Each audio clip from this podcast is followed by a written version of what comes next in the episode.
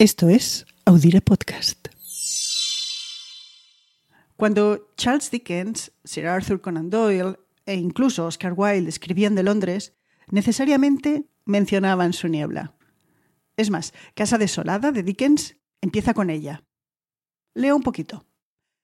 Niebla por todas partes. Niebla río arriba, donde fluye entre verdes isletas y vegas. Niebla río abajo, donde discurre sucia entre hileras de barcos y las orillas llenas de basura de una gran y mugrienta ciudad.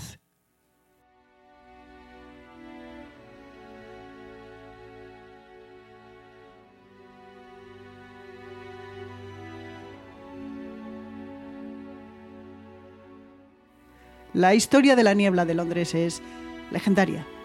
Durante cientos de años fue una constante en la ciudad, siempre era espesa. Y una semana de diciembre como esta, pero del año 1952, una situación meteorológica extrema se convirtió en una catástrofe medioambiental. ¿Y la culpa? La culpa fue del hombre, de la contaminación creada por los humanos. El resultado fue trágico. Unas 4.000 personas murieron en apenas 4 días. Se teme que 8.000 más murieron a medio y largo plazo.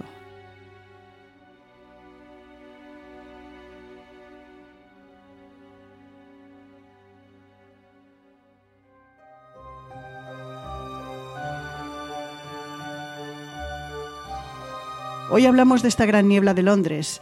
Esto es Calendario de Historias, un podcast de Audire con el que recordamos el pasado y vemos lo que nos queda de ello hoy. Soy Ana Nieto. Bienvenidos una semana más a este viaje por la historia.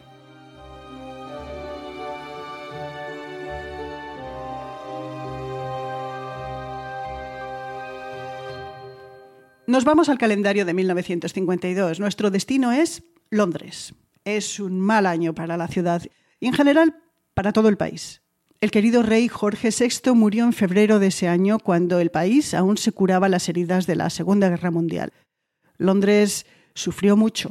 Los bombardeos alemanes acabaron con la vida de unos 7.000 londinenses y barrios enteros de la ciudad quedaron en ruinas. Aquello se conoció como la Great Blitz.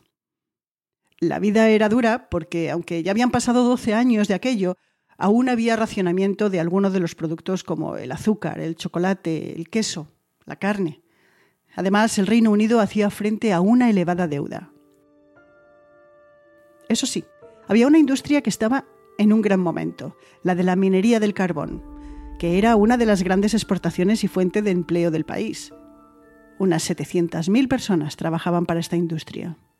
El carbón de mayor calidad se exportaba y su consumo estaba racionado. De hecho, fue el producto que más tiempo estuvo racionado, hasta 1958.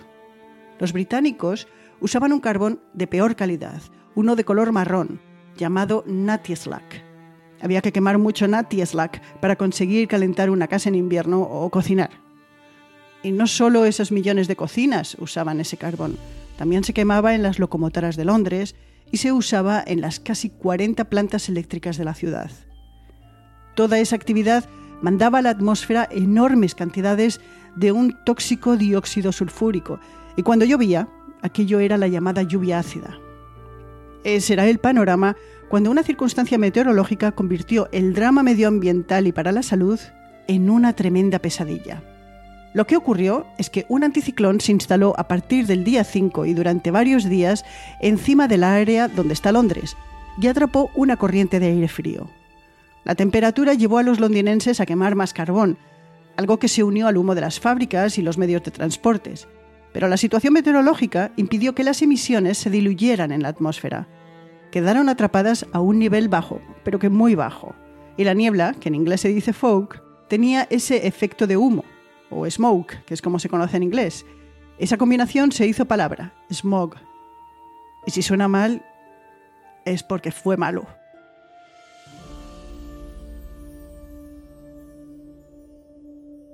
El anticiclón duró 4 días, desde el 5 al 9 de diciembre, cuando el viento empezó a desplazarlo y disipó la sucia niebla.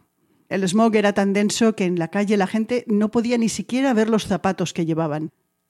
Las crónicas de la época en The Guardian describen situaciones extremas y caóticas en una gran ciudad. En la edición del día 9, el último día de esta pesadilla, se contaba que a las 4 de la tarde del día 8 no se podía ver la orilla del río Támesis. Tampoco era posible ver las farolas de las calles y la policía había tenido que usar bicicletas para llegar a algunos lugares porque no podían usar los coches.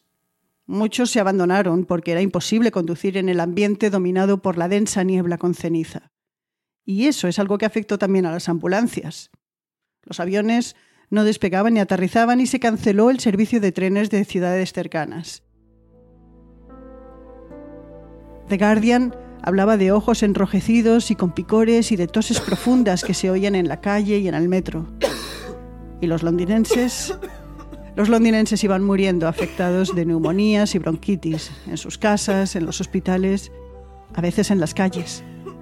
Los mayores y los más pequeños, los que tenían el sistema respiratorio más comprometido o menos desarrollado, eran las principales víctimas. No era algo que se leyera en los periódicos durante aquellos días, nada en The Guardian. La grave factura en vidas humanas se conoció semanas más tarde, y la cifra fue, como dije al principio, unos 4.000 solo en 4 días. Las consecuencias fueron, no obstante, de larga duración y se atribuye a este smog la muerte de otras 8.000 personas por las enfermedades que desarrollaron. La niebla también mató animales. Quienes primero se dieron cuenta de los efectos de esta niebla contaminada fueron los empleados de las funerarias, que empezaron a estar sobrepasados por el trabajo, y las tiendas de flores. Sabían que algo iba muy, pero que muy mal, porque no daban abasto. Ellos conocían bien este tipo de niebla. Tradicionalmente, el smog había marcado picos de trabajo en Londres porque esta niebla contaminada ha sido el origen de graves problemas de salud desde hace cientos de años.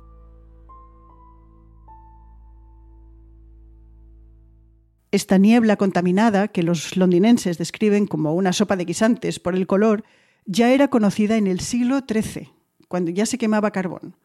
En el siglo XVII se aprobó una legislación para evitar la polución, pero no llegó lejos.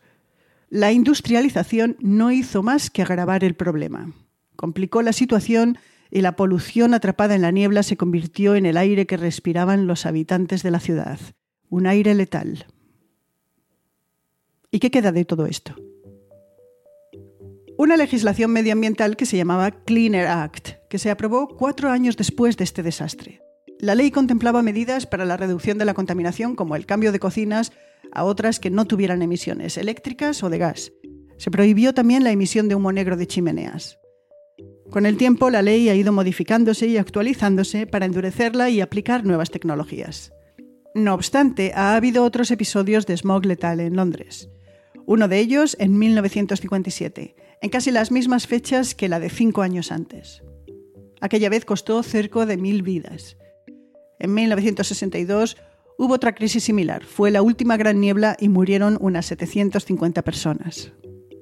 En Estados Unidos, en Nueva York especialmente y Los Ángeles, también se han sufrido episodios similares, pero nada tan grave como la Great Smog de 1952 en Londres. Nuevos estudios sobre tejidos de personas que perecieron en esta catástrofe medioambiental muestran que el problema no solo fue el dióxido sulfúrico, sino también los metales en suspensión, como el plomo. Metales en general asociados con el diésel. Se da la circunstancia de que en 1952 desapareció el tranvía eléctrico que fue sustituido por autobuses diésel en Londres. Ahora la niebla no forma parte del paisaje de esta ciudad como en el pasado, pero la polución sigue ahí, de la misma manera que está en el resto de unas ciudades dominadas por el tráfico, entre otros problemas medioambientales. Si los avisos de los científicos sobre la catástrofe medioambiental que se nos viene encima no es suficiente, también tenemos la historia para iluminarnos. Y esperando esa luz nos despedimos por esta semana.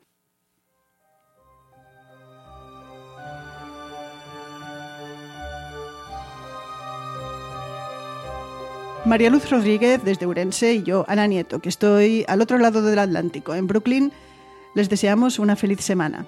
Nos oímos la semana que viene en otro calendario de historias. Hasta entonces.